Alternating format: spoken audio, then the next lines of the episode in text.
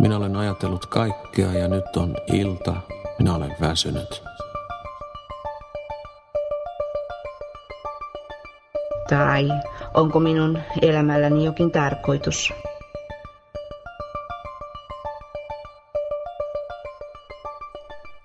Tervetuloa kuuntelemaan Sulopuisto Onninen Arnchill podcastin toista jaksoa. Ja päätimme kutsua tänne jopa vieraan. Ja täällä on tänään vieraana Tommi Usanov. Tervetuloa Tommi. Kiitos, kiitos. Haluaisin kysyä tästä mielenkiintoisesta termistä, joka esiintyy kirjassa, nimittäin julma optimismi. Kuvaat 2010-luvun pessimistisenä synkistelevänä aikana, mutta tälle ajalle on ominaista myös niin sanottu julma optimismi. Mitä se on?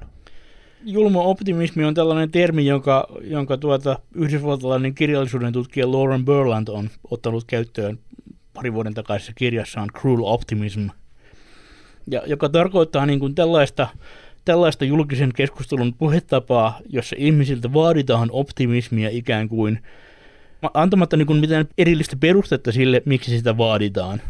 Ja sitten toinen, mikä sitä luonnehtii, on tällainen, että on ikään kuin se puhetapa, jossa ikään kuin esitetään, että, että moraalisesti, moraalisesti hyveelliset ihmiset ovat aina optimistisia. Jos kysyy perustetta tälle optimismille, vaikka sitten syy olisi, sen syyn perusteen kysymykselle olisi se, että haluaa oikeuttaa sen optimismin entistä tanakammin, niin se ei vaan käy. Tämmöiset optimistisen ilmapiirin ikään kuin ylläpitämisyritykset irrallaan mistään sen ulkopuolisesta ovat julmaa optimismia. Tämähän nyt on ilmiö, joka, joka on Suomessakin, Suomessakin kaikille tuttu, paitsi että täällä on tällainen ehkä nyt johonkin Jari Sarasvuohon henkilöityvä, tosin Jari Sarasvuokin on ruvennut muuttumaan mahnetessaan henkilöityvä tämmöinen tavallaan positiivisuuskultti, joka liittyy tällaiseen henkilöstöjohtamiseen ja muihin vastaaviin työelämän kuvioihin, niin sitten on myöskin tällainen poliittinen julman optimismin puhetapa, jonka, joka sitten ehkä henkilöityy vaikka Alexander Stubbiin aika hyvin. Mä olin just sanomassa, että niin kuin, mun mielestä tässä on parin vuoden aikana kuitenkin käynyt jonkinlainen suuri käänne suomalaisessa poliittisessa retoriikassa, että kun mennään vaikka 2000 miettiään 2011, 2012, 2010 aikaan, niin silloinhan nimenomaan meillä oli Jyrki Katainen ja kaikki oli nimenomaan ehdottoman fantastista. Ja tavallaan oltiin samaan aikaan huolissaan siitä, mä muistan sen Kataisen selkärankaseminaariossa, niin kun tavallaan oltiin huolissaan, että mikä tämä niin kun kansakunnan asennetila on. Ja nyt niin kun mutta se oli niin kuin paljon optimistissävytteisempää verrattuna siihen, että niin kuin Sipilä nyt pitää kansakunnalle puheen, jossa kaikki on ehdottoman huonosti. Ja se ei niinkään ole niin kuin siinä vaiheessa enää asenteesta kiinni, vaan nyt kaikki on vaan pilalla. No tässä, tässä ikään kuin henkilö, kuka nyt sattuu olemaan esimerkiksi pääministeri, niin se ratkaisee aika paljon, ja Sipilä – Sipilä sanotaan mitä tahansa muuta hänestä, niin hän, hän, hän, hän ei ole poliitikko, joka edustaisi julmaa optimismia tässä mielessä, kun sen sijaan hänen molemmat, mole, molemmat välittömät edeltäjänsä, Stubb ja Katainen, edustivat sitä. Ja kyllä, kyllä niin kuin Suomen puolueesta kokoomus on se, joka on edustanut sitä kaikista tavallaan julmimmin. Sipilähän ehti jo pelkästään vaalivalvojaisissa sanoa muistaakseni kolme kertaa peräkkäin, että pessimisti ei pety. Ja jopa, siinä oli jopa tämmöistä tiettyä brändin rakennusta ja erottautumispyrkimystä. Äh, oudosti kyllä, jos ajatellaan, voidaan, puhutaanpa siitä Sipilän puheesta vähän aikaa. Joo. Koska siinähän kummallisesti yhdistyy tämä meidän aikamme, aikamme tota, pessimismi, äh, kuitenkin rivien välissä jonkinlaiseen julmaan optimismiin. Eli siinä niin kun sen, sen ehkä tylysti voisi pelkistää sen, sen puheen niin, että, että kaikki on aika huonosti ja, ja katastrofi uhkaa, joten nyt vaan reippaasti kintaat käteen ja kaikki lapion Tä, varteen. Tästähän voisi esittää melkein sellaisen Zizekianisen tulkinnan, jossa tota, hän jotenkin pelaa no kaksilla korteilla on nyt hieman väärä ilmaus, mutta tosiaan ilmoittaa niin, että... Saadaan me nyt Zizek-imitaatio lähetykseen. No, it is precisely this sort of uh, structural cruel optimism which creates the tendency of the humankind to drive itself into an impressive... Kiitos. Eri, myös viime jaksossa tuli imitoitua Zizekia. Mutta siis mä tarkoitan, että, että selvästi Juha Sipilhän siis... Mm, hän on kuitenkin siinä jatkumolla, eli hän ei asemoi itsensä sen ulkopuolelle, hän ei puhu niin kuin puhtaan pragmaattisesti, vaan kyllä siellä nimenomaan on joko niin kuin optimismi, pessimismi, akselilla kuitenkin operoidaan. Niin siinä on kai ideana joku sellainen, onko se nyt sitten tämmöinen kaksien kintaiden eikä korttien strategia, että, tota niin, että niin kuin tuppaan sinut kuiluun ja nappaan viime hetkessä kiinni. Eli se vahvistaa kuitenkin vallanpitäjän asemaa. Vai miten sä Tommi tulkitsisit tämän? Mä tulkitsin sen juuri tämän, tämän niin kuin aktivoivuus, passivoivuus akselin kautta, jota tuossa äsken sivuttiin jo lyhyesti. Eli jos, jos, jos puhetapa menee liian pessimistiseksi, niin se kääntyy sitten taas itseään vastaan, koska ihmiset muuttuvat apaattisiksi ja eivät ja, jaksa enää eväänsä nostaa minkään eteen, myöskään työelämän rakenneuudistusten tai Suomen vientiyritysten hintakilpailukyvyn. Silloinkin kun pessimismi, pessimismi, pessimistisillä sanankäänteillä yritetään politiikassa saada jotain aikaan, niin sillä kuitenkin yritetään saada jotain aikaan. Ja, ja tämä on niin kuin sellainen, mikä nyt erottaa – et, et, et, et, et, et yksi, yksi kontrasti, mikä tässä voi vetää, mikä on ehkä valaiseva, on niin kuin, että et miten Sipilä eroaa esimerkiksi Pentti Linkolasta, jota on pidetty kanssa sellaisena pessimis, pepsi, pessimismin tyylipuhtaana arkkityyppinä Suomessa. Ja tästä, nyt, tästä tä, tä, mun mielestäni on selvää, niin kuin, että, että Linkolan rinnalla – paitsi että, paitsi että Sipilä ei ole pessimistin tyylipuhdas arkkityyppi, niin se ei tavallaan ole missään mielessä pessimisti koska siinä, siinä, siinä on se kuitenkin se usko, että tekemällä nämä ja nämä päätökset saadaan jotain hyvää. Ainakin se rappion kierre, jossa ollaan, saadaan katkaistua, jos ei muuta. Onko pessimismi siis tässä mielessä erännäköistä masennusta, eli nimenomaan semmoinen katsantotapa, että ei ole mitään tietä ulos? Kyllä, kyllä. Ja siis kulttuuripessimismistä siinä, mä, siinä mielessä, kun mä käsittelen sitä tässä kirjassa, on hy- aika, aika vähän niin kuin sellaista yhteiskuntatieteellistä teoriakirjallisuutta. Sitä on itse asiassa vähemmän, osoittautuu, että sitä on vähemmän kuin luulinkaan. Mutta, mutta yksi sellainen, yksi sellainen tuota, mikä, mikä nyt siinä niukassa teoriakirjallisuudessa esiintyy aika usein, ja varsinkin siinä tuoreemmassa, mitä on 2000-luvun puolella julkaistu, on se, että, että tavallaan se käänne, käänne, käänne, käänne pois siitä optimistisesta psykologiasta, joka vallitsi 60-luvulla, ei ole käänne koko psykologiasta, vaan se on käänne kohti sellaista pessimististä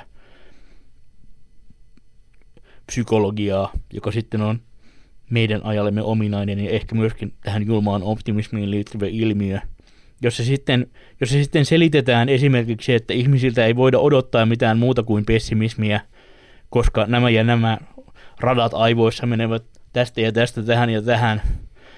Ja, ja ylipäänsä niin kuin tällainen psykologian, psykologian ikään kuin neurotieteellistyminen ja aivotutkimuksellistuminen, mikä on nyt on meidän ajallemme tyypillinen ilmiö, on, on, on, on yksi, mikä nyt saattaisi hyvinkin liittyä tähän, että – että se 60-luvun psyko, psyko, psykologia tavallaan oli, oli sellaista, että se kumpusi, kumpusi jostain hyvin ei-luonnontieteellisestä päästä psykologiaa, esimerkiksi psykoanalyysistä, joka silloin oli kulttuurisesti paljon legitiimimpi tavallaan psykologian osa-alue kuin nykyään ja yleisesti totena pidetty sellainen osa-alue. Ja, ja tämä, tämä tavallaan psykologian siirtyminen tällaista humanistisesta psykologiasta tällaiseen – luonnontieteelliseen psykologiaan on, on, on tietyllä tavalla paralleellinen kehityskulku sille, mikä sitten siellä optimismi pessimismi akselilla on mennyt. Tämä on kiehtova, koska mä tunnistan itsessäni ensinnäkin sen, että, että mua edelleen kiinnostaa hirvittävästi kaiken näköiset ihan neurologiset selitykset sekä ihmisyydelle että, että sen eri ilmiöille, mutta siis nykyään hän ei varmaan semmoista – semmoista inhimillisen toiminnan alaa löydy, mitä ei olisi tutkittu niin, että tökätään joku fMRI-skanneriin, että on siis kaiken maailman on, on freestyle-räppäystä on tutkittu niin, että pannaan tyypit sinne vekottimeen sisälle, ja sitten on niin musiikki, musiikillista improvisaatiota, joka siis tehdään niin, että niille annetaan midikiippari syliin, ja sitten päätä liikuttamatta pitää soitella siinä, soitella siinä taustojen päällä improvisaatiota, sitten katsotaan, että missä veri virtaa, ja tästä tulkitaan jotain, ja mä en tiedä, että kun se selvästi kytkeytyy juuri tähän luonnontieteellisyyteen, että sehän on automaattisesti ikään kuin uskottavampi selitys, että Herra Jumala, meillä on niin kuin mittaamalla saatua numeraalista dataa, joka osoittaa, että aivon tämä puolisko aktivoituu, kun tehdään tällaista asiaa X, joten kukapa nyt voi käydä kiistämään sellaista selitysmallia, vaikka siinä onkin sitten niin kuin aika läskisti isketty tota erinäköistä kulttuurista selityskerrosta vielä sen päälle. Mutta mut se on ihan totta, että se, siinä on jotain hillittömän vetoavaa selittää asioita nimenomaan aivojen toiminnan kautta. Tai ylipäänsä mitä tahansa selittää numeroilla, joka tavallaan, en mä tiedä, voiko Tommi sitä jotenkin ajatella, että tämmöinen teknokraatistuminen ja niin kuin asioiden purkaminen numeroihin on jotenkin liitettävissä myös tähän niin kuin pessimismikehitykseen. Mulle, mulle tulee mieleen se, että kuinka kaikki Welbeckin kaltaiset niin kuin pessimistit, jotka toimii mun mielestä eri lähtökohdista kuin vaikka Juha Sipilä, että jotka niin kuin, joille enemmänkin se pessimismi tuntuu nykyajassa syntyvän niin kuin jonkinlaisesta siitä, että kapitalismi on kiihtynyt liian pitkälle. Mm. Tämähän on siinä mielessä hyvin mielenkiintoista, että, että e- tekno, tekno, se ei ole teknokraatistumista, mitä on tapahtunut viimeisen 50 vuoden aikana, vaan se oli, ja se oli nimenomaan omassa aikalaisten itseymmärryksessä se oli, jo se 60-luvun optimismi oli hyvin teknokraattista ja hyvin tiede- ja numerouskoista. Ja siinä mielessä hyvin tutun tuntuista nykyihmisellekin, mutta tavallaan, tavallaan se, se tekneen, tekneen alue, jossa, jossa, se, jossa se teknokratia operoi, on tavallaan kaventunut ja kaventunut ja kaventunut. Ja tavallaan tieteen, tiedekuva, tiedekuva samaan aikaan kun se oikea yliopistoissa ja tutkimuslaitoksissa oikeasti tehtävä tiede ei ole välttämättä muuttunut paljoakaan miksikään. Paitsi on saanut entistä kestävämpiä tuloksia ja vanhat virheelliset tulokset ovat kumoutuneet ja niin edelleen. Niin kuitenkin se sellainen mielikuva tieteestä on jotenkin oudosti kaventunut että se tiede, joka kelpaa ikään kuin oikeuttamaan esimerkiksi yhteiskuntapoliittisia toimenpideehdotuksia, otetaan aina vaan kapeammalta alueelta. Samaan aikaan kun se tavallaan tieteen repertuaari, josta, josta ne oikeutukset voitaisiin ottaa, on, on, on, on pysynyt samanlaajuisena tai jopa laajentunut. Ja, tää, tää, ja tää, tästä yksi esimerkki on just tämä, että – että muukin, muukin psykologia kuin tällainen tavallaan aivotutkimuslähtöinen psykologia ja neurotutkimuslähtöinen psykologia oli niin kuin tieteen maineessa valtavan, valtavan paljon vahvemmin 50 vuotta sitten kuin nykyään. Ja se oli, se oli sitä tiedettä, joka kelpasi nimenomaan teknokraattisen teknokraattisen puhettavan ikään kuin pönkäksi ihan yhtä lailla kuin aivotutkimus kelpaa nykyään. Vuosi 1976 on tässä kirjassa merkittävä. Silloin ilmestyy kolme tärkeää kirjaa kapitalismista, jotka nostat esiin. Ja, ja tota, niissä kaikissa jonkinlaisena yhteisenä nimittäjänä on, on, on pettymys kapitalismiin, mutta ei siltä pohjalta, että itse kapitalismin järjestelmänä tuomittaisiin, vaan pikemminkin äh, niissä kuvataan äh, eri tavoin sitä, kuinka kapitalismi ei pysty lopulta täyttämään niitä, niitä lupauksiaan, jotka se itse esittää. Kyllä, immanenttia kritiikkiä, niin kuin marksilaisessa puhettavassa sanottaisiin kapitalismia kohtaan. Kerropa näistä kolmesta kirjasta vähän. No, no huh. Saat käyttää A4-paperin molemmat puolet. No mitkä ne teokset siis on ensinnäkin? No, no, no mä käsittelen ne vielä siinä, siinä järjestyksessä, kun ne ovat ilmestyneet vuonna 1976 vuoden alusta loppuun. Eli ensimmäisenä tuli Daniel Bellin The Cultural Contradictions of Capitalism. Sitten tuli Tibor Skitovskin The Joyless Economy. Ja viimeisenä sitten joulun alla tuli Fred Hershin Social Limits to Growth. Ja vaikka kaikki kolme ovat, ovat englanninkielisessä akateemisessa maailmassa englanniksi kirjoitettuja teoksia, niin on kuitenkin mielenkiintoista esimerkiksi se, että kaikkien kolmen kirjoittajan juuret olivat Keski-Euroopassa ja Itä-Euroopassa. Ja he olivat lähteneet sieltä, he olivat kaikki ikään kuin ensimmäisen tai toisen polven maahanmuuttajia angloamerikkalaiseen maailmaan. Tässä tosiaan on, on mielenkiintoista siitä, ja tietyllä tavalla pessimismiä rohkaisevaa se, että näistä kirjoista näistä kirjoista niin kuin selvästi huonoitin perusteltu, huonommin perusteltu, eli tämä Bellin Cultural Contradictions of Capitalism on kaikista tunnetuin niistä kolmesta.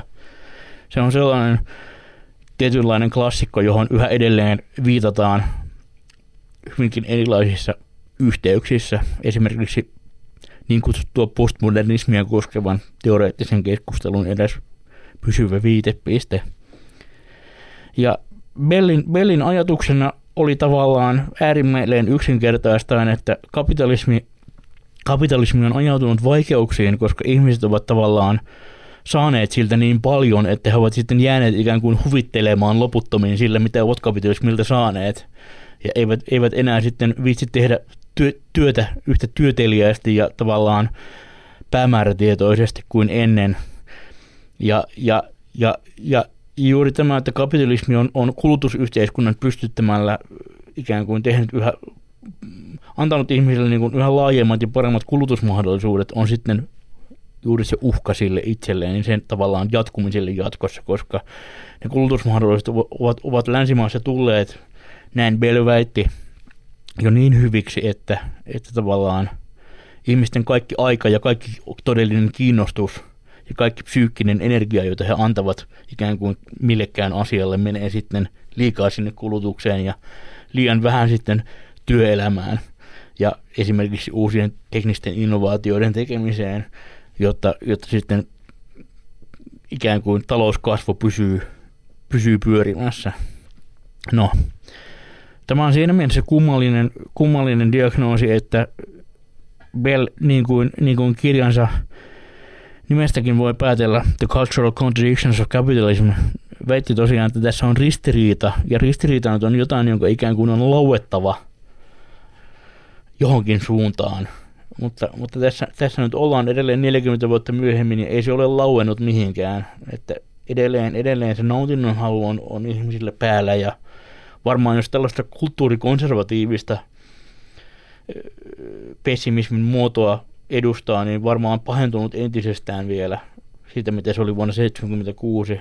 Mutta eihän kapitalismi tavallaan ainakaan kuollut ole tällä välin, vaan, vaan, vaan monet ovat tarjoamassa esimerkiksi nykyistä vuodesta toiseen jatkuvaa finanssikriisiä osoitukseksi siitä, että, että sen, sen tavallaan elinvoima kestää melkein minkä tahansa tavallaan ulkoisen shokin, ja se aina vaan jotenkin nousee jaloilleen, vaikka mitä koettelemuksia olisi siinä välissä. Ja siinä mielessä tämä on diagnoosi, joka tavallaan on ihan vanhanaikaisesti, vanhanaikaisen tieteellisesti falsifioitu sitten. Niin tuosta tulee mieleen, että äh, aikaisemmin äh, viitattu ja imitoitu Slavoj Zizek hän on todennut, että nykyään tuntuu olevan helpompi kuvitella maailmanloppu kuin kapitalismin loppu. Kyllä, kyllä, kyllä. Ja nyt kun nämä siis main, main kuvailemasi teos ja nämä, nämä, nämä kaksi muuta, niin, niin tota, puhuvat kapitalismin tietyistä lupauksista ihmisille, niin myöhemmin kuitenkin kuvaat tätä meille tutumpaa kapitalismin muotoa, joka ikään kuin ei enää lupaa. Se, se toki, toki ää, luo ihmisille, siis nostaa ihmisiä köyhyydestä ja siinä on kaikki nämä hyvät puolet, mit, mitkä aina muistetaan nostaa esiin, mutta siihen ei sisälly samanlaista tällaista utoppista lupausta. Niin. Joten tavallaan lupausta ei voi myöskään rikkoa. Niin. Ja tämä, tämä keskimmäinen kirja, taloustieteilijä Tibor Skitovskin The Joyless Economy, on kaikista huonoimmin tunnettu näistä kolmesta. Mutta olen itse, itse saanut siitä hyvin paljon ja palannut vuosien varrella siihen yhä uudestaan. Ja Skitoskilla tavallaan oli sitten taas tällainen suunnilleen päinvastainen ajatus, että mitä tahansa kapitalismi onkin antanut ihmisille, niin ei, ei tavallaan mielihyvää, ei iloa.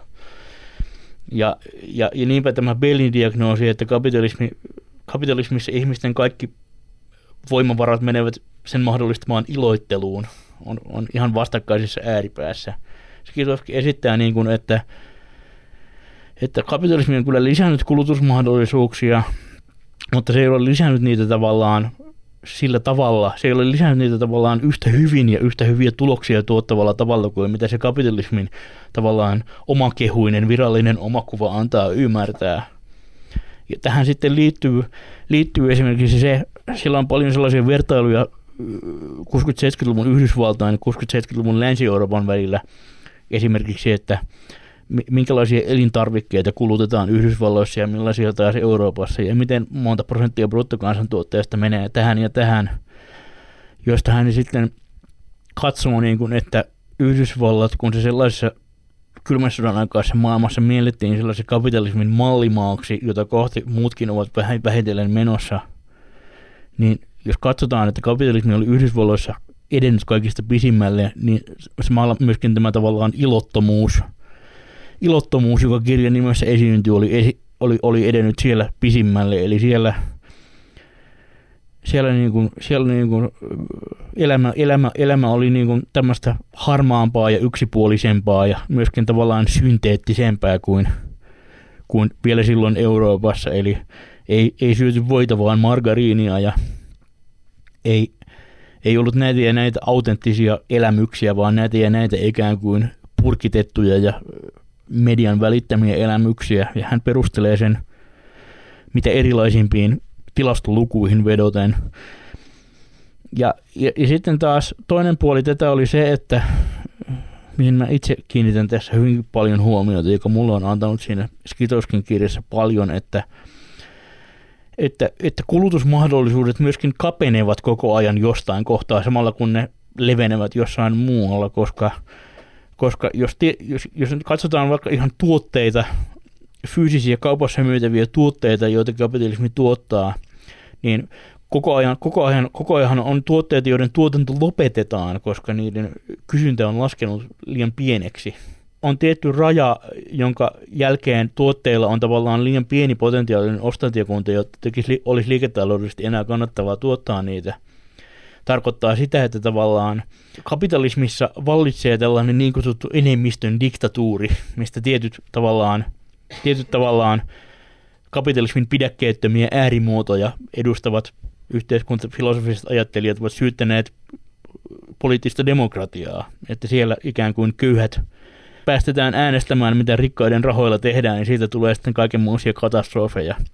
Mutta Skitowskin diagnoosi kapitalismista on se, että kapitalismissa vallitsee ihan tämä sama enemmistön diktatuuri, koska siellä tuote, koska, koska niin kuin, mitä tavallaan suositumpia tuotteet ovat, niin sitä tavallaan turvatumpi tulevaisuus niiden tuotannolla on, jolloin, jolloin tavallaan enemmistön maku, enemmistön makumieltymykset ratkaisivat pitkälti sen, että mitä, mitä tavallaan kapitalismista on ylipäänsä ostettavissa milloinkin. Ja jos ne menevät päinvastaiseen suuntaan kuin jonkun yksittäisen yksilön makumieltymykset, niin silloin tämä yksilö joutuu kärsimään ihan samalla tavalla. Stereotyyppisesti Neuvostoliitossa siitä kysynnästä, tai siis nimenomaan tarjonnasta päätti huumorintajuton virkamies, jonka paikan ottaa sitten tämä kapitalistinen mekanismi, ja sitten lopputulos on aina se, että jos Neuvostoliitossa virkamies päätti, että tämän tyyppistä suklaata ei enää valmisteta, niin sitä ei valmistettu, mutta sitten taas meillä täällä, jos jonkun tietyn geissaan viitatakseni, tietyn geissa-variantin syöminen vähenee, niin sitten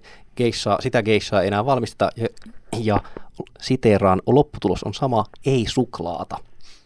Kyllä. Muistan nauranen samalle kohdalle, mutta siis asiaa niin kuin aktiivisesti sivuten olen itse, kun, kaupassa käyn, niin mulla on, mä en tiedä onko tämä niin jonkinlainen niin kuin nostalginen harha vai mitä, mutta nimenomaan mun erinomainen esimerkki tästä tapa niin kuin Skitovskin teoriasta on se, että uskallan väittää, että 20 vuotta sitten oli niin kuin suunnattomasti monimuotoisempi irtojäätelövalikoima kaikissa kaupoissa. Herra Jumala, kaikissa irtojäätelöissä on nykyään suklaata, ja koska mä vihaan suklaata, niin mä oon huomannut, että se on Nyt todella on, niin kuin, jäätelö on niin kuin muuttunut sellaiset, että on niin kuin niukasti, on niin kuin joitain brändejä, joissa on, niin kuin, on vaikka niin kuin ehkä kuutta tai seitsemän eri klassikkia, joo, mutta samaan aikaan se niin kuin, se ei ole lä- läheskään niin, niin kuin monimuotoinen, mikä se on ollut joskus 90-luvulla. Sitten mä oon jotenkin niin kuin hirvittävällä lämmöllä muistellut lapsuutta, että kun oli niin, kuin niin hirvittävän laaja valikoima. Ja toki mä korostan, että tämä saattaa olla nostalgian luoma harha, mutta mä uskon siihen, että se pitää paikkansa, koska ihmiset todellakin niin kuin tyytyvät hyvin vähän Tästä tulee valikoiman suhteen aina. jäätelökesähän tästä nyt sitten tulee mieleen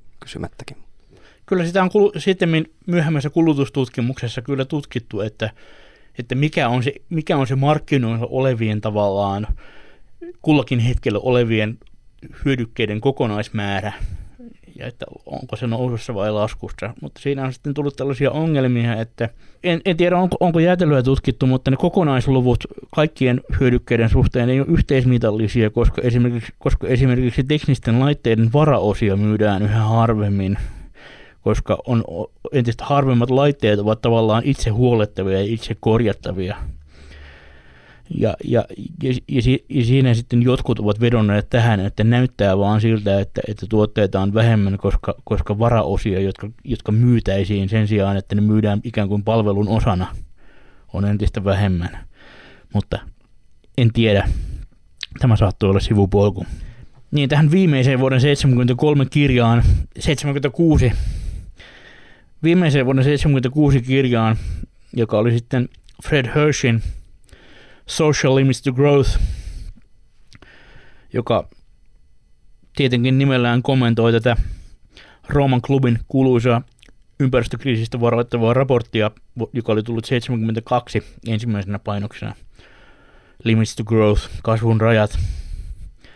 Ja Hirsch, Hirsch oli taloustieteilijä, niin kuin Skitoskikin oli, mutta, mutta ja, ja, ja, ja hän esittää niin kuin tällaisen taas vähän eri tulokulmasta tulevan diagnoosin tästä kapitalismin epätyydyttävyydestä, joka, joka liittyy, niin kuin, liittyy niin kuin siihen, että kaikkea ei riitä samaan aikaan kaikille. Että vaikka kaikkea riittäisikin kaikille, niin ei samaan aikaan. Ja hän, hänen, hänen keskuskäsitteensä on, on niin kutsutut positionaaliset hyödykkeet, ja jolla hän tarkoittaa, tarkoittaa siis tällaisia hyödykkeitä, hyödykkeitä, jotka tekee tavallaan haluamisen arvoisiksi se, että niitä ei ole kaikilla. Esimerkiksi, esimerkiksi joku, jotkut, rantato, jotkut rantatontit tai, tai, tai vastaavat, tai, tai, tai, tai vaikka, niin kuin, tai vaikka niin kuin tietty koulutustaso, joka on korkeampi kuin, kuin, kuin, kuin, niin kuin kansalaisten enemmistön. Että, että ja, ja, ja, ja, ja, ja tässä on, tässä on niin kuin ajatuksena se, että koska on asioita, jotka tavallaan tekee arvokkaiksi juuri se, että niitä ei ole kaikilla. Esimerkiksi ylioppilastutkinto on aikoinaan ollut valtavan arvokas Suomen kaltaisessa maassa, koska vaan muutama tuhat ihmistä vuodessa kirjoitti ylioppilaaksi mutta sitten tavallaan se on saatu, on tavallaan tie, periaatteessa ollut mahdollista laajentaa se tällaiseksi koko kansan jutuksi, jollainen se on nykyään, mutta siinä on sitten hintana ollut se, että se ei nykyään tavallaan todista ihmisestä enää mitään, onko hänellä ylioppilastutkinto vai ei. Eli se, eli se tavallaan arvo, arvo on inflatoitunut, lässähtänyt. Ihmiset omaksuu muuttuneen asiantilan normaaliksi helpommin kuin ehkä ajatellaan just kaiken näköisissä siis varallisuuteen liittyvissä asioissa Jaa. tai kurjuuteen. Tämä on ymmärtääkseni onnellisuustutkimuksen sellaisia perushavaintoja ja toki myös Kyllä. onnellisia siinä, että ihmiset tuntuu olevan yhtä onnellisia, vaikka niiltä vietäisi proverbiaalisesti puolet tilasta ja, ja lehmä ja lapsikin vielä kuolisi polioon, niin silti ihmiset sanoo, että no me oltiin tässä aika onnellisia. Että siitä tulee, Jaa. on hirvittävän hankala vertailla just eri aikoina vaikka tämän takia Jaa. Tyytyväisyyttä. Jaa.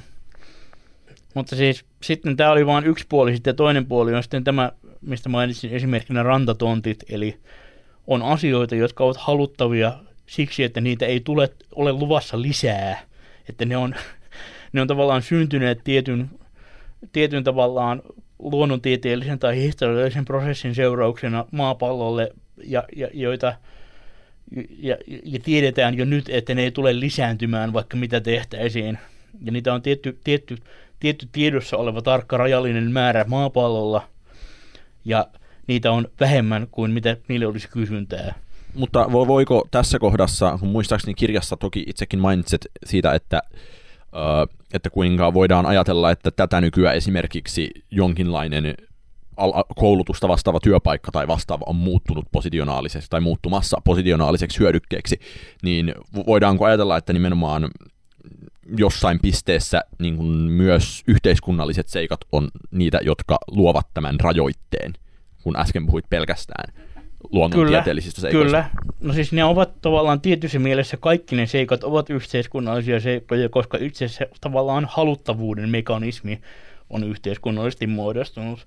Ja tämän Hershyn kirjan, kirjan nimessä on se sana social, ja mä näen, että se tarkoittaa nimenomaan tässä mielessä, että kasvun sosiaaliset rajat, jotka tavallaan takaavat, että kapitalismi ei tyydytä kaikkien tarpeita koko aikaa, vaikka esimerkiksi niitä tavallaan ympäristökriisin mahdollisuuteen liittyviä rajoja, jotka siinä kasvun rajat raportissa mainittiin vuonna 1972, ei olisikaan. Jos meillä olisi semmoinen hypoteettinen unelmamaailma, jossa ympäristö ei tuhoutuisi, vaikka sille tehtäisiin mitä tahansa, vaikka sitä miten hyväksi käytettäisiin, jossa esimerkiksi luonnonvarat eivät ehtyisi, niin siltikin nämä sosiaaliset rajat, joista Hirsch puhuu, olisivat periaatteessa samanlaisina olemassa. Se on, ja se on sitten taas tämä tosiaan Hirschin vastausehdotus tähän kysymykseen, että miksi kapitalismin lopulta ei tyydytä ihmisiä, on, on jotain sen suuntaista, että, että, että nämä positionaaliset hyödykkeet ovat tavallaan viimeinen alue, jossa se kulutus, kulutusmahdollisuuksien lisääntyminen ei ole sillä tavalla räjähdysmäisesti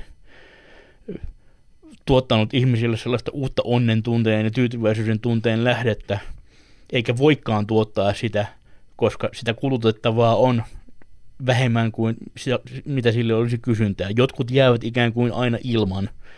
Ja vaikka, vaikka, se, vaikka ne positiiviset hyödykkeet jaettaisiin arpomalla tai muulla, muulla millä tahansa mielivaltaisella mekanismilla, niin jotkut jäisivät aina ilman, ja kysymys on vaan siitä ketkä.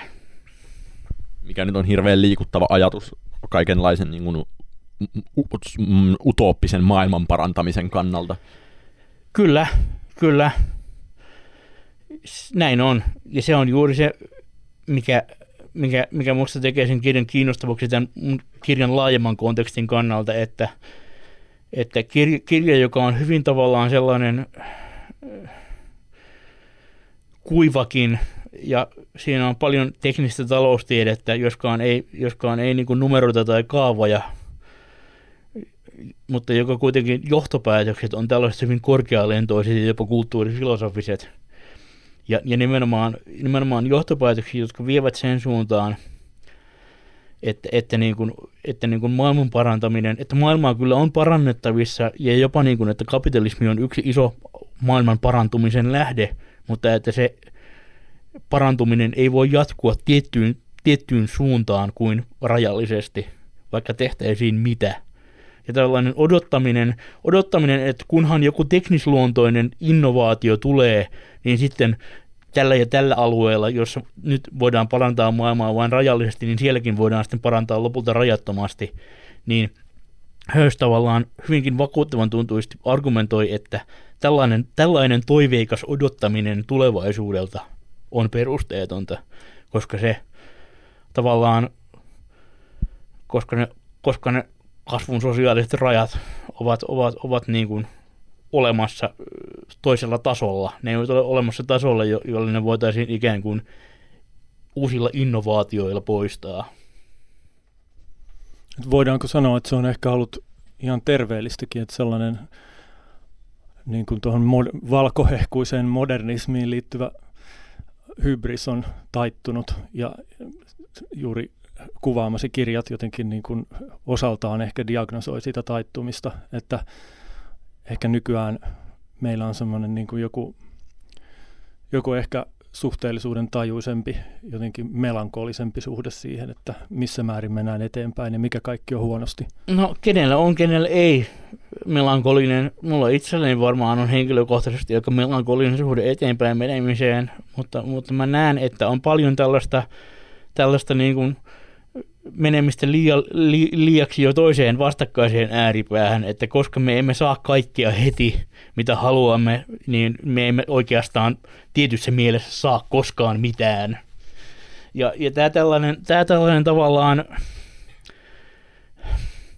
liian voimakkaat vastareaktiot sinänsä vastustettaviin asioihin on, on yksi, minkä vastustamiseen mä itse olen tavallaan erikoistunut julkisessa toiminnassani. Ja tämä kirja on yksi hyvin, yksi hyvin ehkä kulmakivimäinen ilmentymä tästä, että, että, että, niin kuin, että niin kuin mennään, mennään, mennään äärimmäisestä mahdollisimmasta, mä, mahdollisimmasta ääripäästä ma, niin kuin äärimmäisimpään vastakkaiseen ääripäähän kulkematta ikään kuin lähtöruudun kautta monopoli metaforaa käyttääkseni, niin se on jotain, mistä mä en, en vaan pidä ja jolle mä toivoisin voivani tehdä jotain.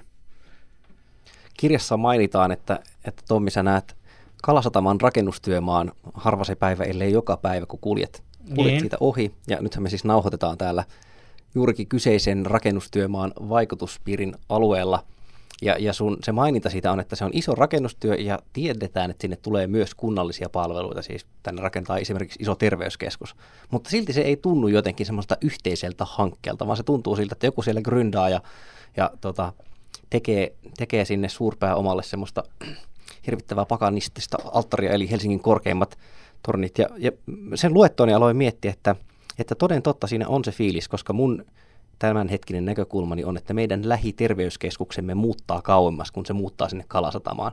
Ja vaikka mä voisin sinänsä uskoa, että palvelut paranevat ja laatu paranee ja ehkä jonotusajat nopeutuvat ja mitä ikinä, niin mä väistämättä koen sen siis pessimistisesti ja huononnuksena. Niin kuin, että mun lähtökohtainen ajatus on, että tämän on pakko olla huonompi kuin ennen.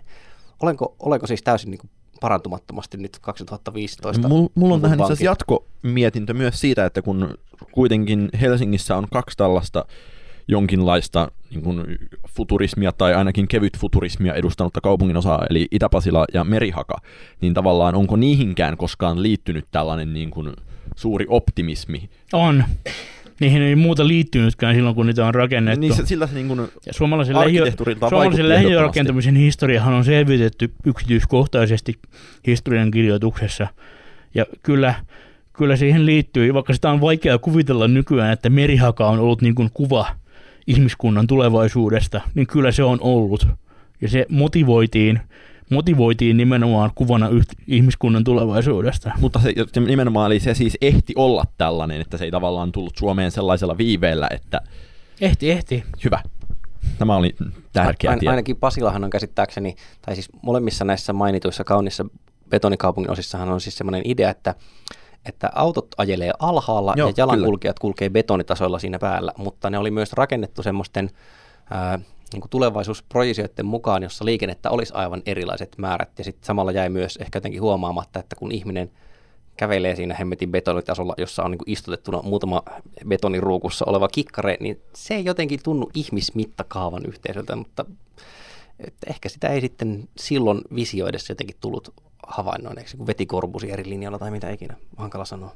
Eli nykyään kun ajat ovat, ovat tällaiset synkistelevät, niin, niin erilaiset kirjoittajat ja ajattelijat uh, voivat aika helposti saavuttaa suosiota ja kulttuuripääomaa synkistelemällä vielä enemmän. Ja täm, nyt tämän sanominenhan ei tarkoita nykyajan ongelmien vähättelyä suinkaan, vaan tässä yritetään asettaa vain asioita perspektiiviin.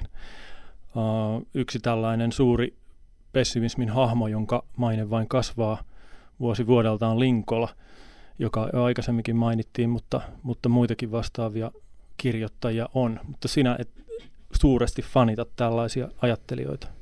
En, en. Ja se, se tavallaan suuri osa siitä mun fanittamattomuudesta liittyy siihen, että, että mulla on, on mielessä etualalla tämä niin kutsuttu tarvehierarkia, jonka kaikki lukiossa psykologiassa psykologia-opiskelijat ainakin muistavat, jonka Abraham Maslow kehitti joskus 1900-luvun puolivälissä muistaakseni, jossa on tämä, että jossa on, on, on, on, on, on alimpana perustarpeet, eli pitää, pitää olla katto pään päällä ja ruokaa ja suojassa välittömältä fyysisestä väkivallalta, ettei vammaudu tai kuole. Ja sitten ne, siinä on päällä näitä hierar- tar- tarpeiden kerroksia ja huipulla on sitten henki, kaikista henkisimmät ja korkealentoisimmat tarpeet, ikään kuin luksus, johon sitten lopulta päästään, mikäli ne aikaisemmat kerrokset on tyydytetty. Ja tässä niin kuin, mulla, mulla niin kuin kiinnittyy huomio siihen, että näiden perustar- tässä mielessä perustarpeiden täytyy olla tyydyttyneitä kuitenkin, jotta voi olla kulttuuripessimisti ja esittää kulttuuripessimistisiä kantojaan. Kulttuuripessimismin, kulttuuripessimismin perusedellytyksenä on se, että kulttuuripessimisti itse ei esimerkiksi ole kuollut. Ja, ja, ja tämä on siinä mielessä paradoksaalista. Siinä mielessä nostan sen tässä esiin, että, että kulttuuripessimismi on usein kaipuuta johonkin menneeseen historian vaiheeseen, jolloin asiat olivat väitetysti paremmin. Mutta jos mentäisiin aikakoneella ö, tähän kulloisenkin kulttuuripessimismin ö, kaipaaman, kaipaamaksi ajaksi nimeämään aikaan, niin, niin, siellä, niin siellä tämä kulttuuripessimismi itse, pessimisti itse ei todennäköisesti olisi elänyt niin vanhaksi kuin mitä hän on jo nyt.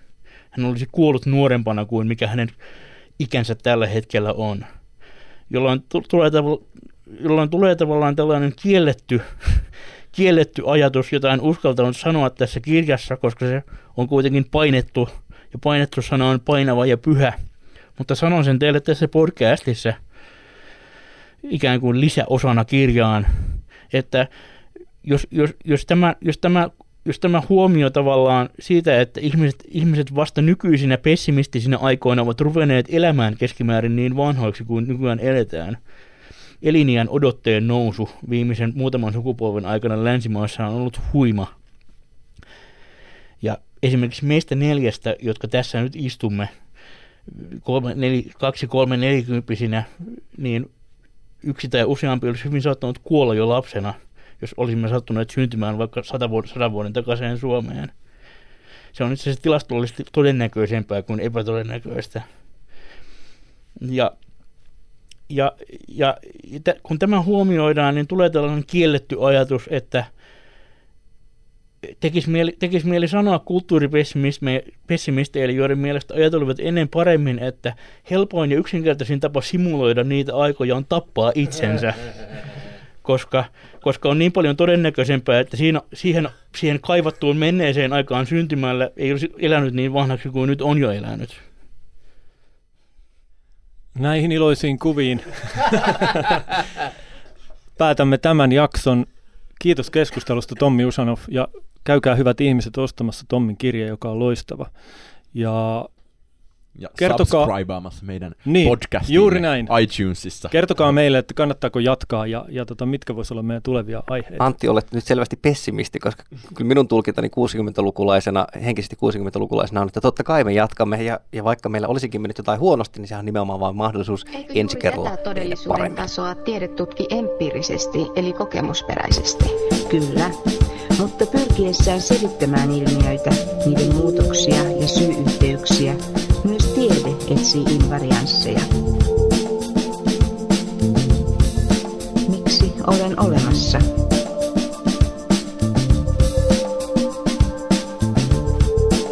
Voisimmeko myös sanoa, että erityistieteistä poiketen metafysiikka tutkii todellisuuden yleistä luonnetta? Kyllä. Kysymyksen asettelunsa johdosta metafysiikka ei voi olla empiirinen tiede. Illalla savu näyttää puhtaammalta. Metafysiikka ei tutki ulkokohtaista maailmaamme, niin kuin esimerkiksi fysiikka ja tähtitiede, vaikka se tutkiikin osittain samoja ongelmia. Metafysiikan peruskäsite, substanssi, johdattaa meidät tietoteoreettiseen kysymykseen. Voimmeko ylipäänsä tietää, minkälainen on todellisuus sinällään, siis tajunnastamme riippumatta?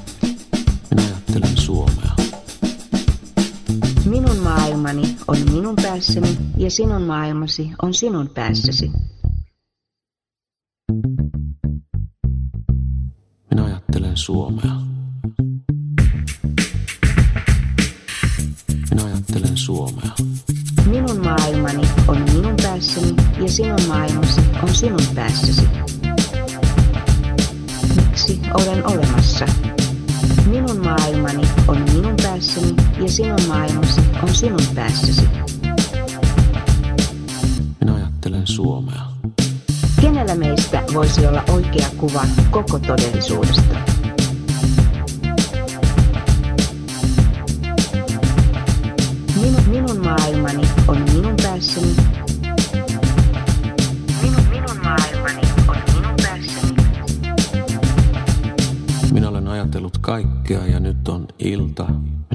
Väsynyt.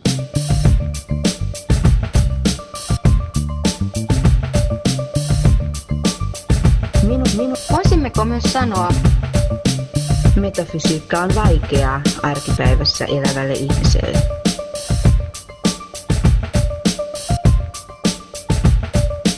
Metafysiikka on vaikeaa arkipäivässä elävälle ihmiselle. Ajatellut kaikkea ja nyt on ilta. Minä olen väsynyt. Tai onko minun elämälläni jokin tarkoitus?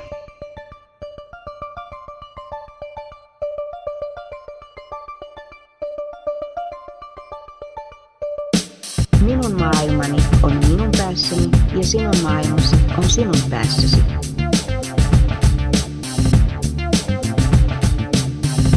Maailmani on minun päässäni ja sinun maailmasi on sinun päässäsi.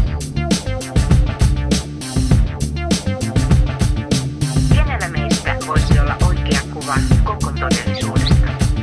Minun, minun maailmani. Ajattelen Suomea. Kenellä meistä voisi olla oikea kuva koko todellisuudesta? Metafysiikka on vaikeaa arkipäivässä elävälle ihmiselle.